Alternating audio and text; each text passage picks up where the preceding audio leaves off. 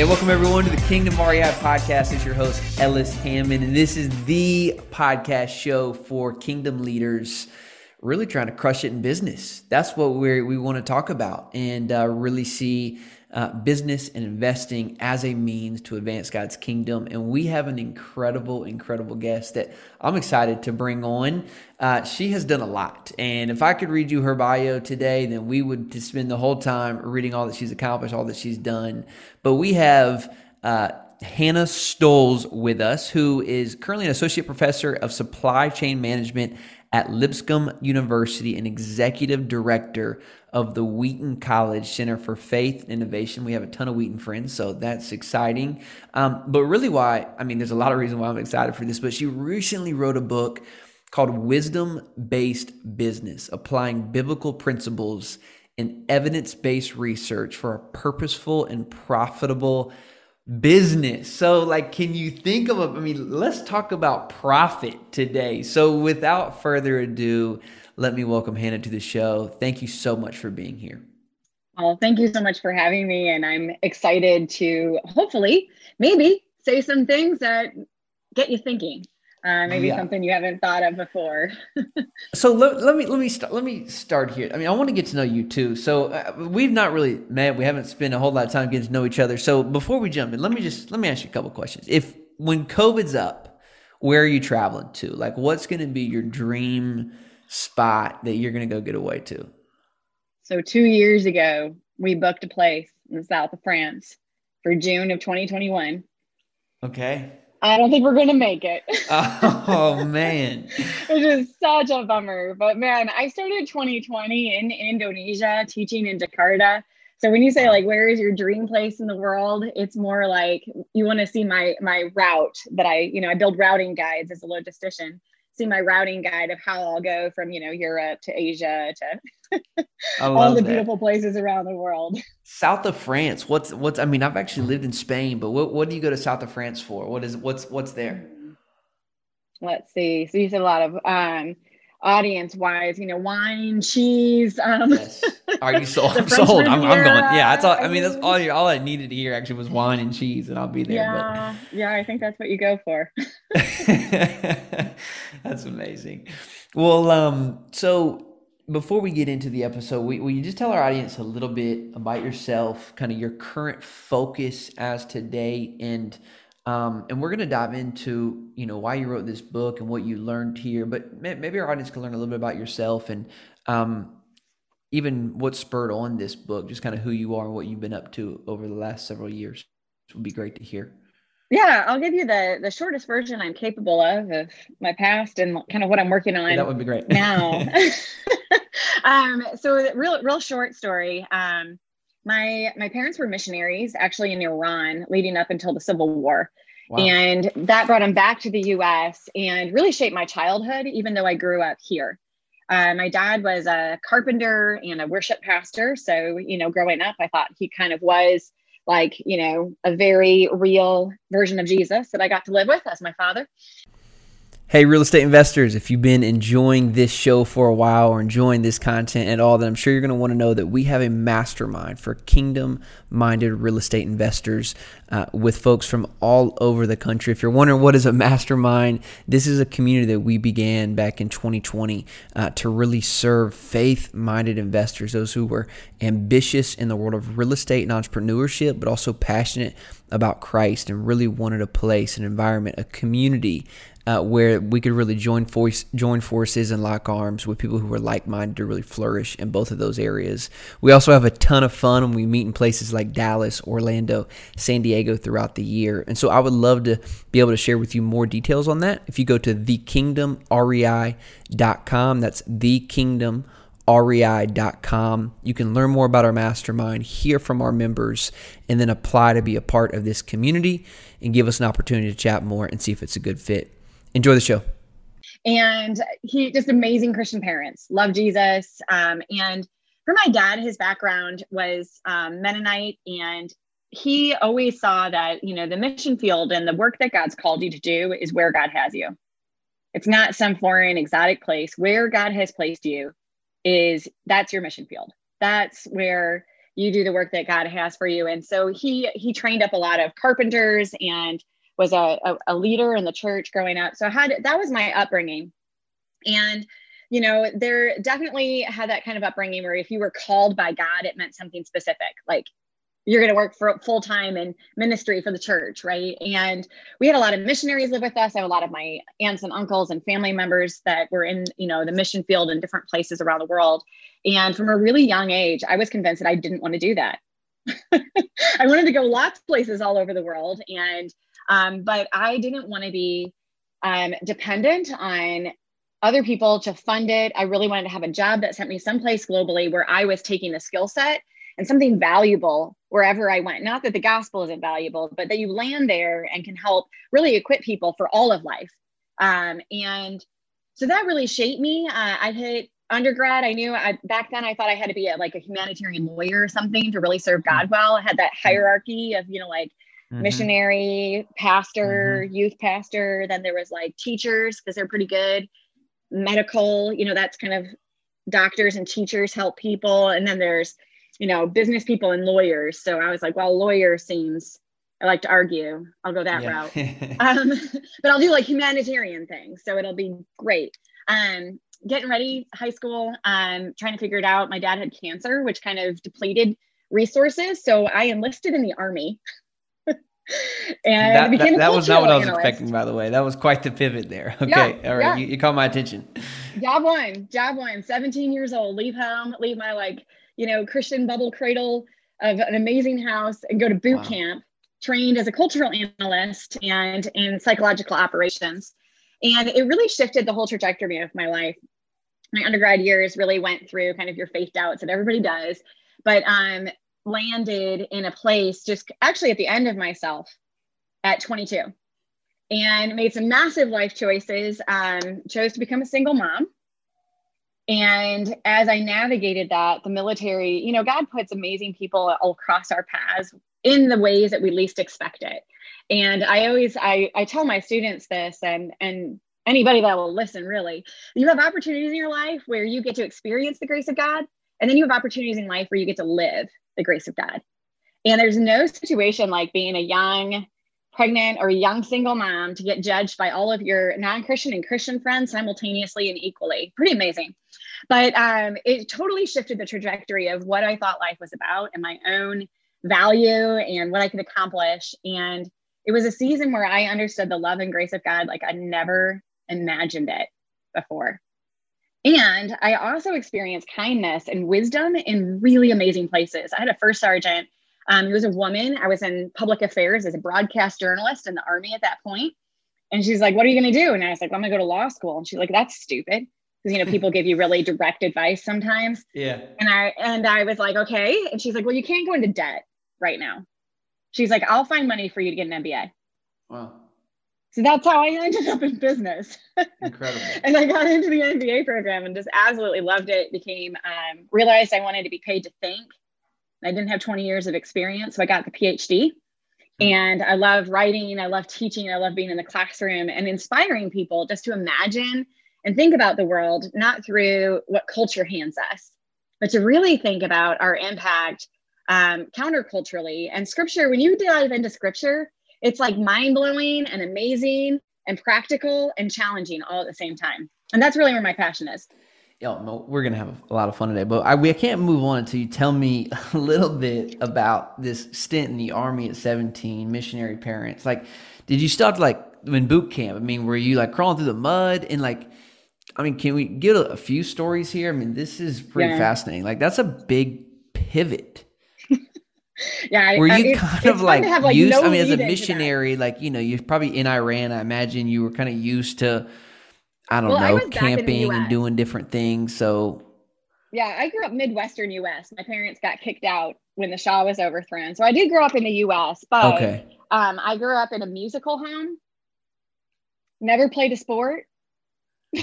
I'm an academic. So this um, is wild. So, so you know, the, the the opportunity in the Army really was, you know, you get the G I Bill.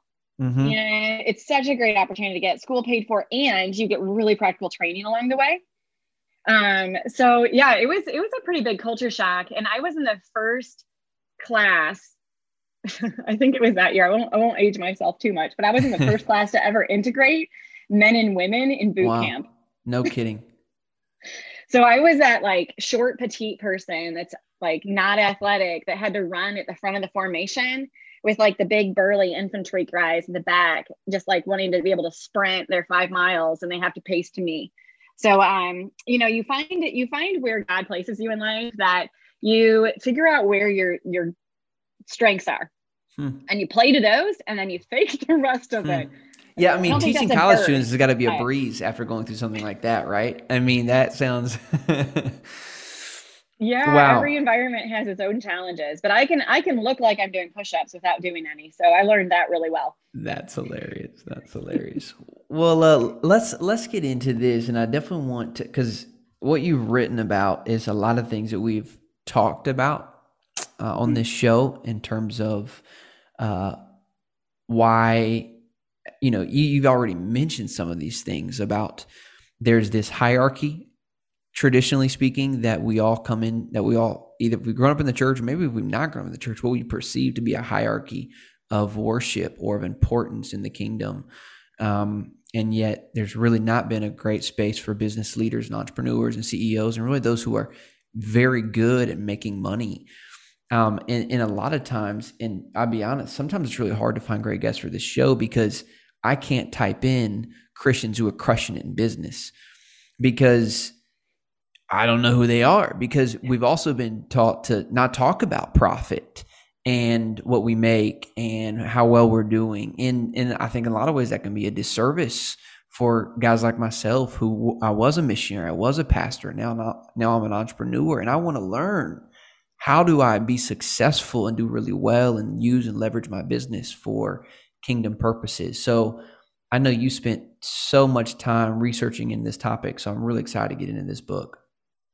Yeah, I mean, I I love I love this book, um, and even more so, I I I hope that it gets people to really read their Bibles, mm. um, and that's that's really my goal at the end of the day. Sometimes we we you know the Bible was written th- you know I don't know we'll say three to two thousand years ago, but um, and we read it so many times because we have that hierarchy in our minds, you know, that the Bible is written for pastors to preach sermons out of.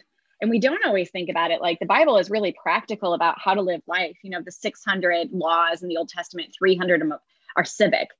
That's everyday life. It's not about temple worship. It's not about how we, you know, who got, it's, it's all about like, where do you put the fence around your property?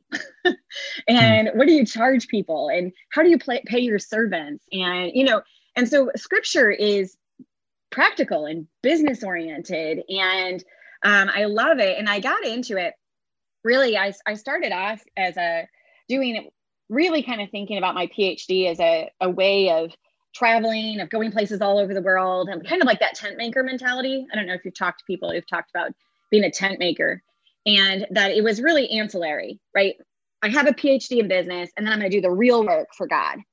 And I started off thinking, well, I'll do research around stewardship. So I did a lot of sustainability work. I had the opportunity to work with some really amazing faculty at the University of Tennessee. And one of the first projects I was on was actually sponsored by the Department of Defense. It was a sustainability project looking at green, lean, and global supply chains. So it sounds like real tactical, right? And we're, we're working with all these Fortune five hundred companies and doing, you know, interviews, working with, you know, key decision makers. And they're talking about like, we just really want to honor our employees.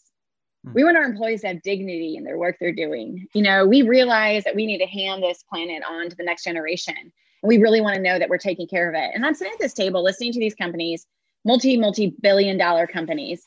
And I'm thinking, man, those are really biblical things they're doing. I wonder if anybody's told Christians to do these things. And that's really, really started in me, that I'm seeing all these things in business practice that are really driving profit and are really making firms successful. And I see Christians, I don't know if it's separation of church and state, or, you know, we get um, wary of like green or things that feel too liberal, or I don't know, but there's so many principles in scripture that actually make businesses more profitable, better places to work, better products. Mm. And I don't feel like we teach it or live it in how we do business sometimes um, from this mindset. So I had this, this side, and then I get to Wheaton College And, you know, Wheaton's like the Billy Graham hub. It's, they have world-renowned theologians.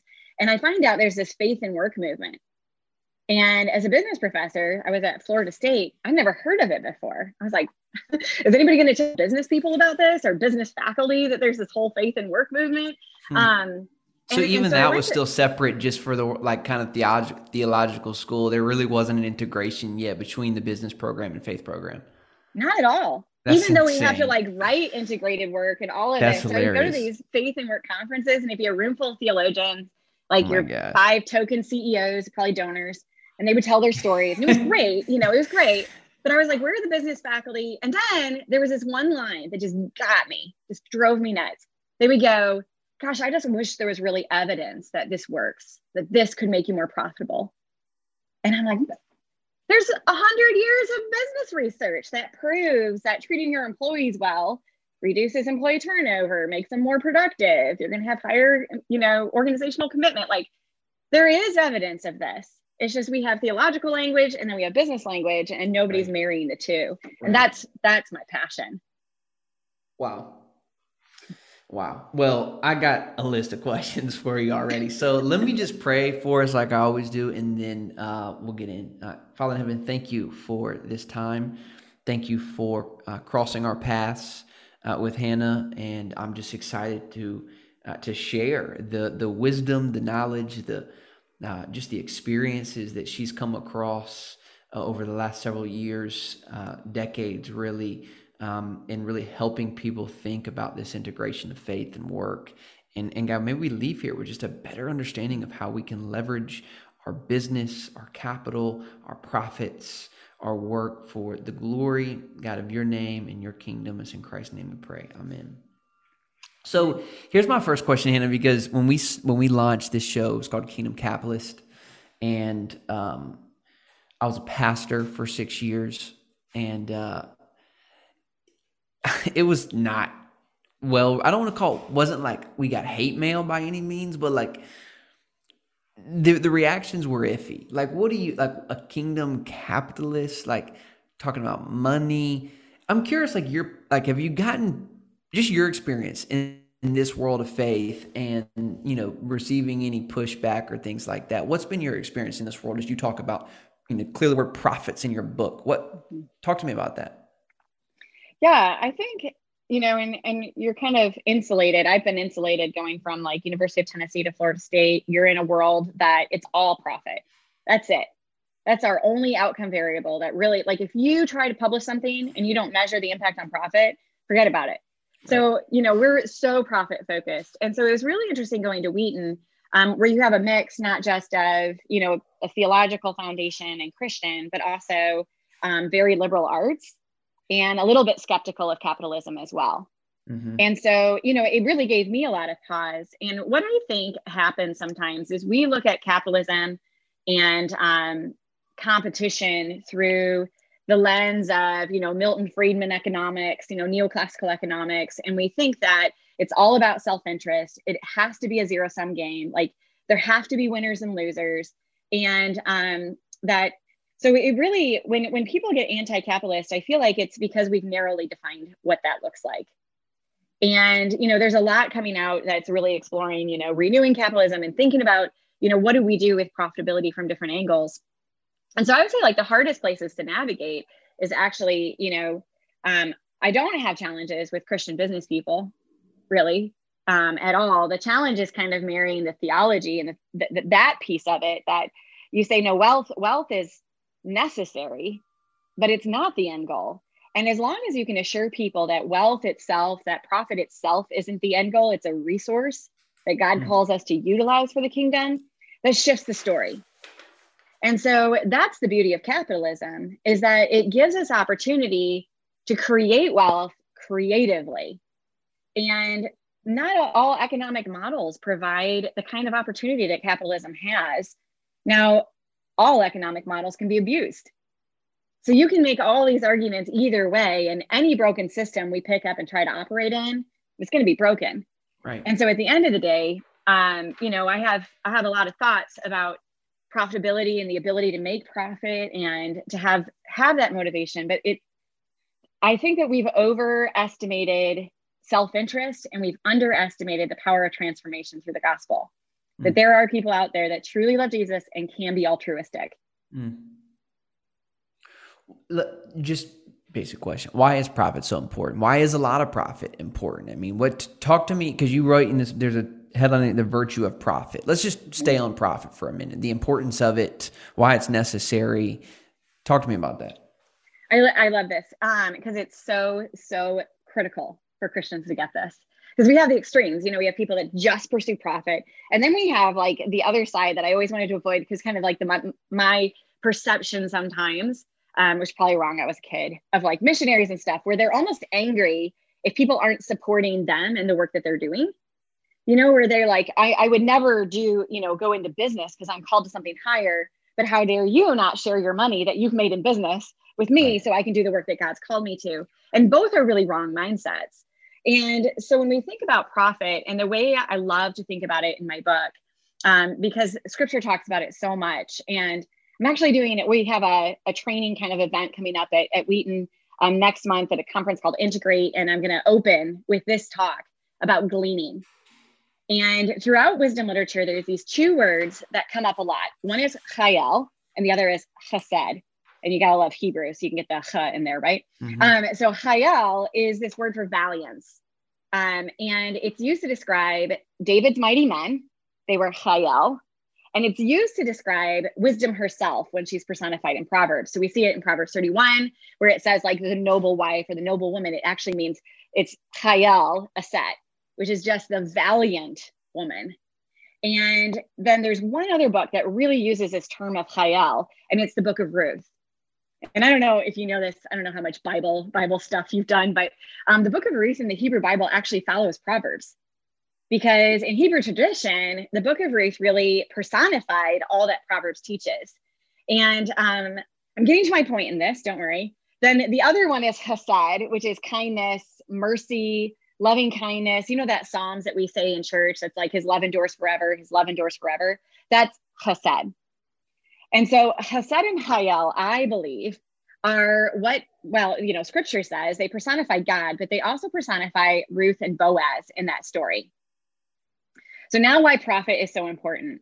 Um, the, in the story of Ruth and Boaz, of course, like Naomi goes off and she comes back impoverished, you know, to, to Bethlehem with her daughter-in-law. And because Boaz was profitable, the whole story works because Boaz had fields that were big enough that they had margin. And so in, in scripture, it actually calls it margin. And we talk about profit, it's our margin, right? It's the margin between um, the cost and The, the price point on our product, right? So price minus cost gives us that profit in between. And back then that it was fields. They didn't necessarily use currency. And so around his fields, it says this in, in Leviticus, you know, leave margin mm. so that the poor can come and glean. Mm. And the reason that profitability is so important, and the reason that Israel was called to be a light, was so that they would have margin, that nations and immigrants and refugees and the poor could come to their fields and their places of business, and there was extra for them. And so you think about all throughout scripture. So I just think Ruth, I mean, Boaz just sums it up so great, because that, that concept of chayel, I mean, it's, it's, it's tied into to military conquest. It's tied into spoils of war. And he had these like spoils of business in his business. And, it, you know, he had employees, he had managers, he goes out and talks to a manager in the passage. Like it's a whole business model right there in that book. But then we get to Matthew twenty-five. And the chapter of Matthew twenty-five, I think, is Jesus teaching on Proverbs thirty-one. So you look at this passage, you have bridesmaids whose lamps burn through the night. You know, in Proverbs thirty-one, her lamp burns through the night. So she has enough money to pay for that oil. The bridesmaids, you know, they invested, they had money for the oil. You see the parable of the talents. In that passage, you know, the master mm-hmm. gives him money mm-hmm. and he actually like casts out the guy that doesn't have profit. Mm-hmm. It's a really weird passage. Like we never read it literally, but what if, what if the allegory means that there's some truth in the story he's telling all by itself, right? Like it works because you should make money on things you've been entrusted with. And then you get to the last part of Matthew twenty-five, and this is why profit becomes important again. And he's separating out the sheep and the goat. Jesus is talking about, you know, the sheep nation and the goat nations. And you know what makes the sheep nations have access to eternal life in the kingdom of heaven? their ability to give, mm. their ability to have margins. And so they were, they clothed the, the poor, they fed the hungry, they visited the incarcerated, they, um, you know, they shared with, with the poor. They, all of the things that they did meant that they, maybe they gave of their own. And it's not to say you can't be poor or you can't have margin at any level of life, but man, that margin really brings blessing to people around you when profit isn't just your end goal. It's a, it's a resource for the kingdom of heaven. And this is awesome. Guys, go buy her book. The book, we're not even done with the podcast. It was called Wisdom-Based Business. You know, so I'm going to put the link in the show notes. This is amazing. This gives me so much context to the language that, that I, and I, what's cool about Matthew twenty-five, so in our mastermind, we have a mastermind community, we have about twenty investors all over the country managing over a billion dollars of real estate. And one of the things that we say, and that we picked up from, I think, another guest of this show, is that success looks like multiplication. Even yeah. in the kingdom, success looks like multiplication. We know that. We see Jesus say, go and multiply, go and be fruitful. We see it from the very beginning. When God says that to Adam and Eve, we see Jesus saying that in Matthew twenty-five, where they were given a talent or multiple, and they were expected to return more than what they were given. And so it's really clear. And then go and make disciples, right? We are called to multiply our lives. And so we see throughout the passage in scripture that success does look like multiplication, even, even in the kingdom. I love, I've never even thought about Matthew twenty-five, even the other, because we've just focused on the talents. And so you've given me so much more context to, um, to think about that. So I think that's amazing. Um, really excited to to kind of go back and look at that for sure. Wow.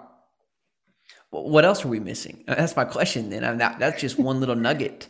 I mean, you yeah. say there are tons of biblical passages. You talk about Proverbs thirty-one.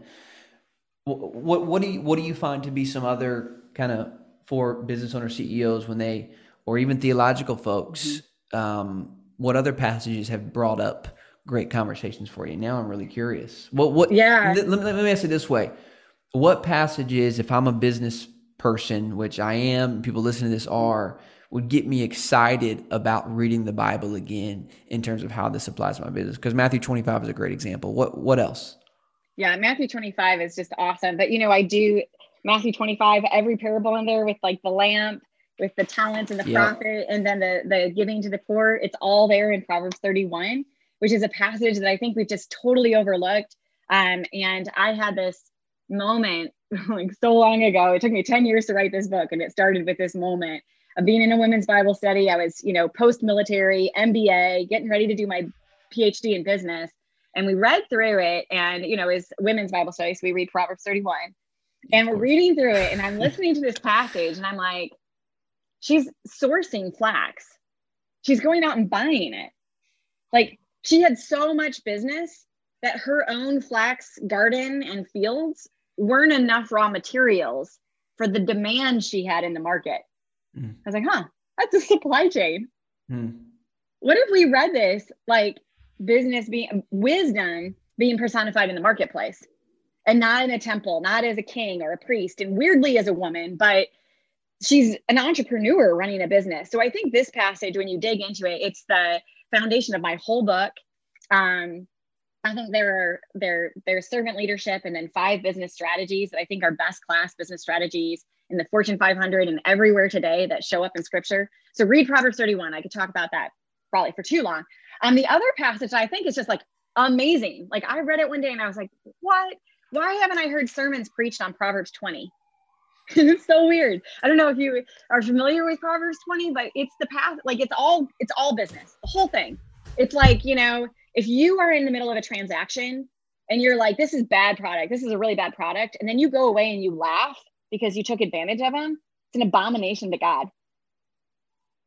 So think about that in terms of like sourcing or like real estate. Like you go into a house and you're like, yeah, it's not really, it's not very nice, it's not good quality. And you talk them way down on price. And then you walk away and laugh and you're like, man, we totally took advantage of them, didn't we? We got a great price on that. And sometimes we think when we get, we negotiate a price down that it like, oh, God really blessed that transaction. But if the other person completely loses and doesn't mm. get any value out of working with us in business, I think that's why it's an abomination to God. Because business isn't about like squeezing every penny out of the transaction. Business is about how you impact people and build relationship. Mm-hmm. And mm. if we kind of reduce business down to being about our balance sheet we are never going to have a positive impact on society or culture. So when we think about, you know, that whole triple bottom line space of thinking about, you know, how do we use resources, environmental resources, how do we treat people, and how do we make money? I mean, Jesus didn't throw money out in Matthew twenty-five. It was a, it was a part of the story. So Proverbs twenty-one, read it, be challenged by it. It's so direct. It's like, there's no guessing. Like, what does this mean? It's like, don't cheat people. Don't charge more for products than they're worth. You know, don't, you know, the whole like false scales. And when we read it, sometimes it seems like so like prosaic and like ancient Near East, but like, you know, Whole Foods had a whole false scales controversy just in mm. the last, you know, five, ten years. And so it's, it's modern day business mm. practical. Mm. Um, yeah. I love, what, what do you mean? Uh, let's, let's keep rolling. This is so good. I just, I'm going to, I got good things to ask you. Cause like so many things we've chatted on the show, I feel like you can give great biblical context to. So you say your biggest complaint in capitalism, against capitalism, is thinking short-term versus long-term. Can you explain short-term profits? I'm guessing you mean by profits by that. Can you explain what you mean? Yeah, I mean short-term everything. So I think okay. when we really work for a quarterly report, we lose sight of our longer term impact. And your quarterly report can be the impact on people, but I mean, most of the time it comes down to dollars, right? Um, and so there's this, there's a, a challenge. I mean, it's coming out of, um, you know, BlackRock and big venture funds saying like, you know, we need to have a longer term orientation. If, if we, you know, the average tenure of a C E O in the U S is three to five years, and they're just looking at a golden parachute to get out, you know, to go and get out with their, their big bag of cash, that's right. problematic for what organizations look like and all of the employees and the opportunity to really disciple people. I think, man, it happens more in, in business and day to day. You spend more time with your work colleagues than you do with people from church. So if you really want to get alongside people and disciple people, it's kind of one of the things my dad taught me really well as a carpenter. Like, do it on Mo- Monday to Friday is when you disciple mm. people. Work alongside mm. people. Don't Don't think about your business as a way of maximizing just shareholder wealth. How are you maximizing employee wealth and employee livelihood? And with the short-term orientation, which is very Western, it shifts when you go to Asia, when there's so many more family-owned businesses and they're really thinking legacy and handoff and succession. It shifts how you think about your goals as a company. And I love this. One of the oldest existing companies in the world, a thousand years of profitability, is an abbey in Austria, which is crazy. Like you wouldn't think of like, oh, some like monastery in, in Austria, but um, this, this abbey, like they started a thousand years ago and realized like people are languishing in poverty. Let's, let's start, um, you know, harvesting timber from the forests around us and do some like carpentry stuff. And they started, it was profitable. They made money on it, but the monks leading these businesses weren't doing it for their own you know, their own pockets, which is, I mean, there's nothing wrong with, with wealth. It's, but we do have an accountability to what we do, you know, with that money with for it, the people right, around right. us. And, you know, the, the monks don't have that. Benedictine monks, I don't know, you know, they live fairly sterile, plain lives. And it created a business that lasted a thousand years. Wow. Which is amazing. And their goal wasn't to make tons of money. Their goal was to create economic wealth for the community they were in. Mm. So your your point in that is that we actually do more harm to the people around us, to the communities we're trying to build, to even maybe other businesses around us when we just think about a three or five year exit and really trying to think longer term, how do we really build something for the future? Yeah, yeah. And business strategy, I think, um, And I'm not, I'm not a finance person. I realize that. I'm a supply chain person, you know, so we, we think longevity because you want products, you want natural resources to be available um, because you create a product that you think people need slash want. Um, and so, you know, I have a, I have a different, a slightly different way of looking at the world because of the space that I live in, you know, and the lens that I see everything mm-hmm. through, but definitely the short term, you know, it, it robs companies of long-term profitability. Mm-hmm. You know, making money fast today becomes transactional. It doesn't become relational. And then you're constantly going through that cycle every three months of like working with your suppliers, working with your customers. Um, and people are willing, you know, suppliers are going to go the extra mile for you if you pay them well. Customers will pay you more if they feel like you have a really quality product and you're there for them. And sometimes we think that you just, you know, this, this quarter, just to make our profit margins, we really have to squeeze it. And sometimes, you know, we're seeing, I, I've started doing um, work, telling the stories of companies that are really thinking this way so that we can build out cases for the classroom. Because like you said, you can't Google it. And part of the reason I wrote the book is I was looking for resources to teach my students. And I'm like, there aren't any. I guess I'm going to have to do this. Hmm. And, you know, if you think short-term versus long-term, you end up in a transactional cash-to-cash cycle that doesn't have a broader strategy and purpose beyond, you know, this, the report you're making right now. And so I think the challenge, you can't, you have to be profitable or you're not in business. If you don't have margin, the poor aren't going to benefit. Your employees aren't going to benefit from you being in business. But making just that profit margin your goal every quarter isn't going to get you to where you need to go in terms of human impact, environmental impact, and long-term financial sustainability either. And so what we what we're starting to see is companies who say, in quarter one, we're going to take a hit and our books aren't going to look that great this quarter, but we're going to invest in our employees. And by quarter four, your employees are so much better engaged that your margin in quarter four is way bigger than it would have been, you know, even if you combine quarter one and quarter four. But if you if you don't have any kind of long-term orientation at all, you just keep making sacrifices example. every quarter. That's a helpful example. Yeah, that's really good. I really appreciate you ending like that. Um, okay, so I, I do want to talk about the research that you've done on this, because I'd love to hear some stories or examples of some of the cases that you ha- have done for What We Have Time, maybe one or two that you write about in your book. And again, I'm sure you have more in the book that we can all go read. You've definitely got a customer in me. So what um, what are some cases that we can talk about with the time we have left? Yeah, I can do, you know, Uh, I'll do one that's like an obvious one and then one that's not so. And none of the companies sure. in my book are perfect. You know, they have an area where they're exceptional and really kind of capture the idea of the chapter or of the of the idea of the concept. And one of them is um, the quality chapter, where I look at quality orientation and just thinking through, you know, it's not to say that you might you might not ever sell a low cost product, you know, that there, but then your price point should match it. And then there's high, co- you know, high quality products that price point should match that. And there's this great example. There's a, a little coffee company in Wheaton, Illinois called I Have a Bean. And it started because the, the gentleman who was the C E O, first of all, he discovered that coffee could taste good. Um, he, you know, once you get out of like the Starbucks con- coffee consumption of the U S and go taste like fresh brewed coffee in South and Central America, you're like, wow, coffee in and of itself, just black, can be really delicious. So we had this like discovery, this epiphany of coffee. But at the same time, Um, his brother had just been released from a felony conviction in prison. And he was a brilliant um, computer programmer and all of this. And he like literally could not find a job anywhere. Nobody would hire him. Payroll companies won't put on, you know, won't put ex-felons on, on payroll. And he had a project he needed to get done. And basically his own payroll company told him he couldn't hire his brother-in-law to do the work, even though he could do the work five times. Like he would have to fi- hire five people to do the work for him. And so he realized there was this huge need that there are really, really quality people, not just a quality product, but quality people out there who have been gifted by God, have made mistakes, have paid for those mistakes, and aren't given a second chance by society. And so I love the quality chapter, because quality is not just about delivering a quality product into the marketplace. It's about developing quality people and allowing people like your employees to really have voice, to have dignity, to be heard. And that's like, you know, behind Lean and the total quality movement. Um, you have to engage employees and dignify employees if you want to deliver something quality anyway. So I love that example of just thinking, how do you draw quality out in people and then deliver something of quality to the marketplace? Um, so that's one just mm. great example.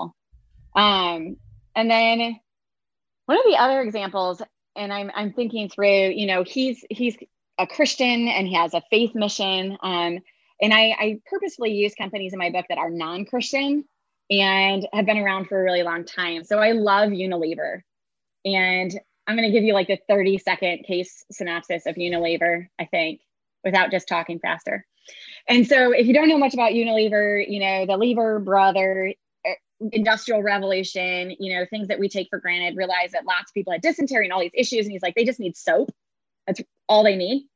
So why can't we just create soap that the masses can afford? And that was the beginning of Unilever. He created a product that people need to keep them from getting dysentery and dying of stupid things that hygiene help. Um, and he had these really interesting, like, early ideas about um, kind of, he was one of the first people to have employee benefits hmm. during the Industrial Revolution. Now, these wow. are like really broken things, like how they sourced was really broken.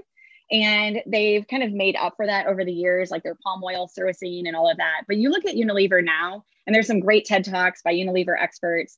Um, and they say, you know, um, their, their goal isn't just profitability.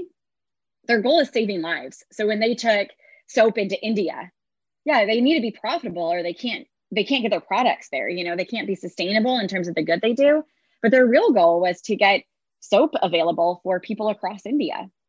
And it's such a great example of the way that um, a bigger picture idea can actually, you know, he was, he could have been more profitable in the Industrial Revolution if he hadn't had benefits for his employees. He would have had bigger profit margins. But I mean, you look at Unilever today, you know, multi-billion dollar company, they scaled, they grew, um, they kept investing, but they invested in a way that helped them to grow sustainably where their impact, I think, has been increasingly good over the years. Wow. I love that.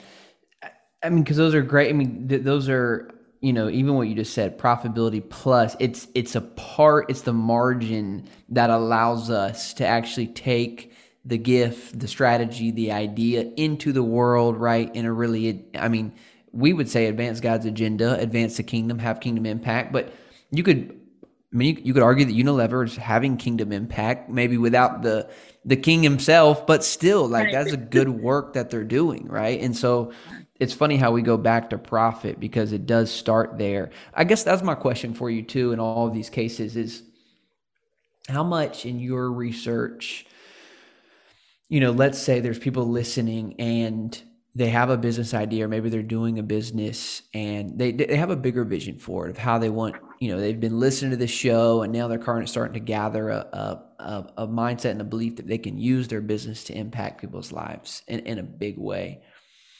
Do they start with profit and learning maybe how to become more profitable, or do they think about how can I turn that idea into a profit-making center? What, is it the chicken or the egg in your kind of in your research? Can you speak to that? Yeah, um, I would actually say don't start with profit, start with people, hmm. and start with understanding need. And I, I love this, you know, like human-centered design, we're looking at faith-centered design at Wheaton and kind of building out some ideas around how do you innovate in a human-centered way.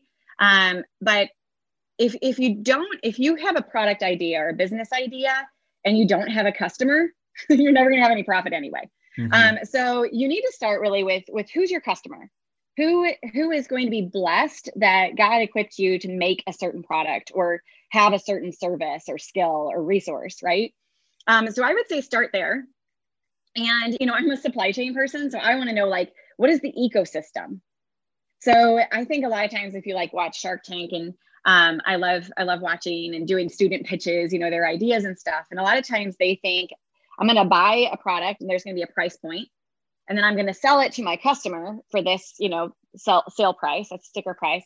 And they don't actually think about the supply chain and total landed costs of getting that product to market. So I'm being really brass tacks right now. Um, so when we think about profitability, I think first you need to really understand the people that are going to be impacted by the business you do. And then you start looking at how, who are the different people that are going to play the role of creating my margin? Because you look at your customer, who is the customer? What do they need? How much money do they have? How much will they pay for my product? So you see how that shifts it when you think about the person and not just the profit margin. And then you think about where's my product coming from? Who's my supplier? How much can they sell it to me for and be profitable? Not just how cheap can I get it? Because you can get really cheap stuff from whole supply chains of slave labor in, in Southeast Asia. Right. But how do I source this product in a way that brings human dignity and is going to be equitable and, and godly? And mm-hmm. then, and then you look at what's left in between. And if you can't honor those people by serving these people, then maybe you need to rethink your business model. So the profit margin has to be there for you to move forward. But I think that we sometimes want to build out our, our, our cost model before we thought about people. Yeah, that's great. That's really good. And you're so right. I mean, you know, just from an entrepreneur standpoint, so many people have an idea of a product. And I always say it's a wrong starting point because products change, needs change, desires change. you really need to focus on the people that you want to serve, because then you can create multiple products and you can do multiple things. So I think that's a great word. I also think what's coming out of this, and I just hope for my audience, is that, um, and we've talked a lot about profit, and I, I love that actually, because I think most people are just scared to make profit. Like, charge for your crap, people, you know, like you need margin, and you shouldn't, I, I see so many people in business, like, I just, I, I don't want to charge them that much, or like you're, you're hurting, you're crippling your mission and your ability to have margin, um, so that you can go do bigger and better things. And so we run a, a, a, we run a mastermind, and it's thousands of dollars to be a part of. And sometimes I get the pushback of like, why you charge so much for your mastermind? Because we're trying to be profitable, because I don't want to do this for free. You know what I mean? Like that's, that's a huge answer to the question. And, you know, and people who also want to be profitable don't want to show up to things that are free because they understand this idea.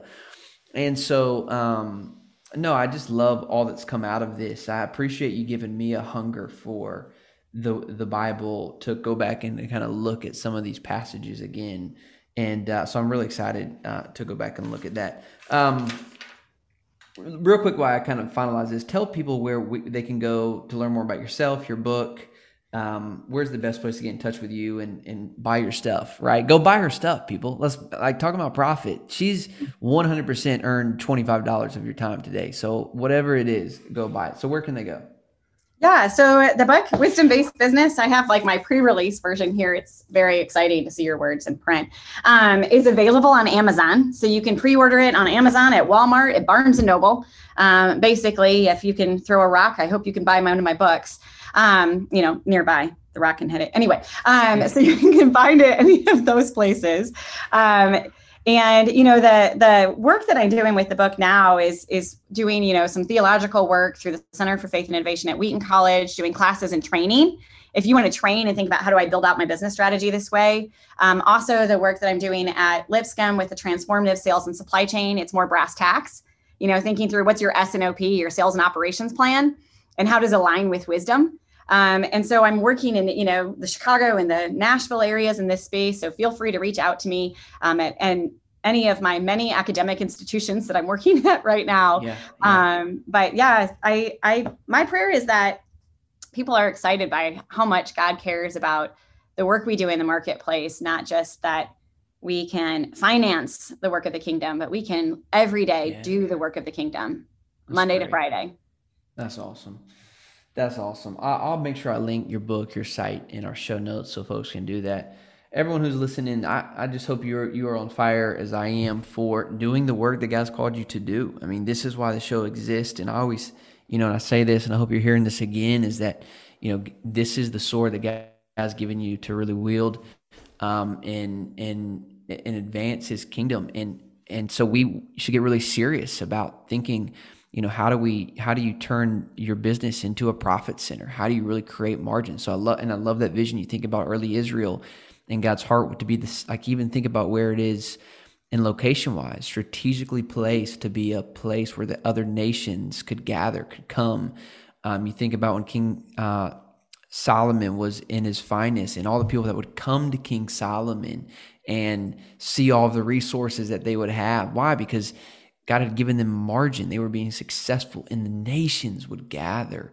So think about your community, right? When you're in a business that's profitable and it's that you're crushing it, it's not that you're crushing people. You're actually helping people. You're helping those around you when your business is excelling, right? When you're charging what you need to be charging for your product and for your services.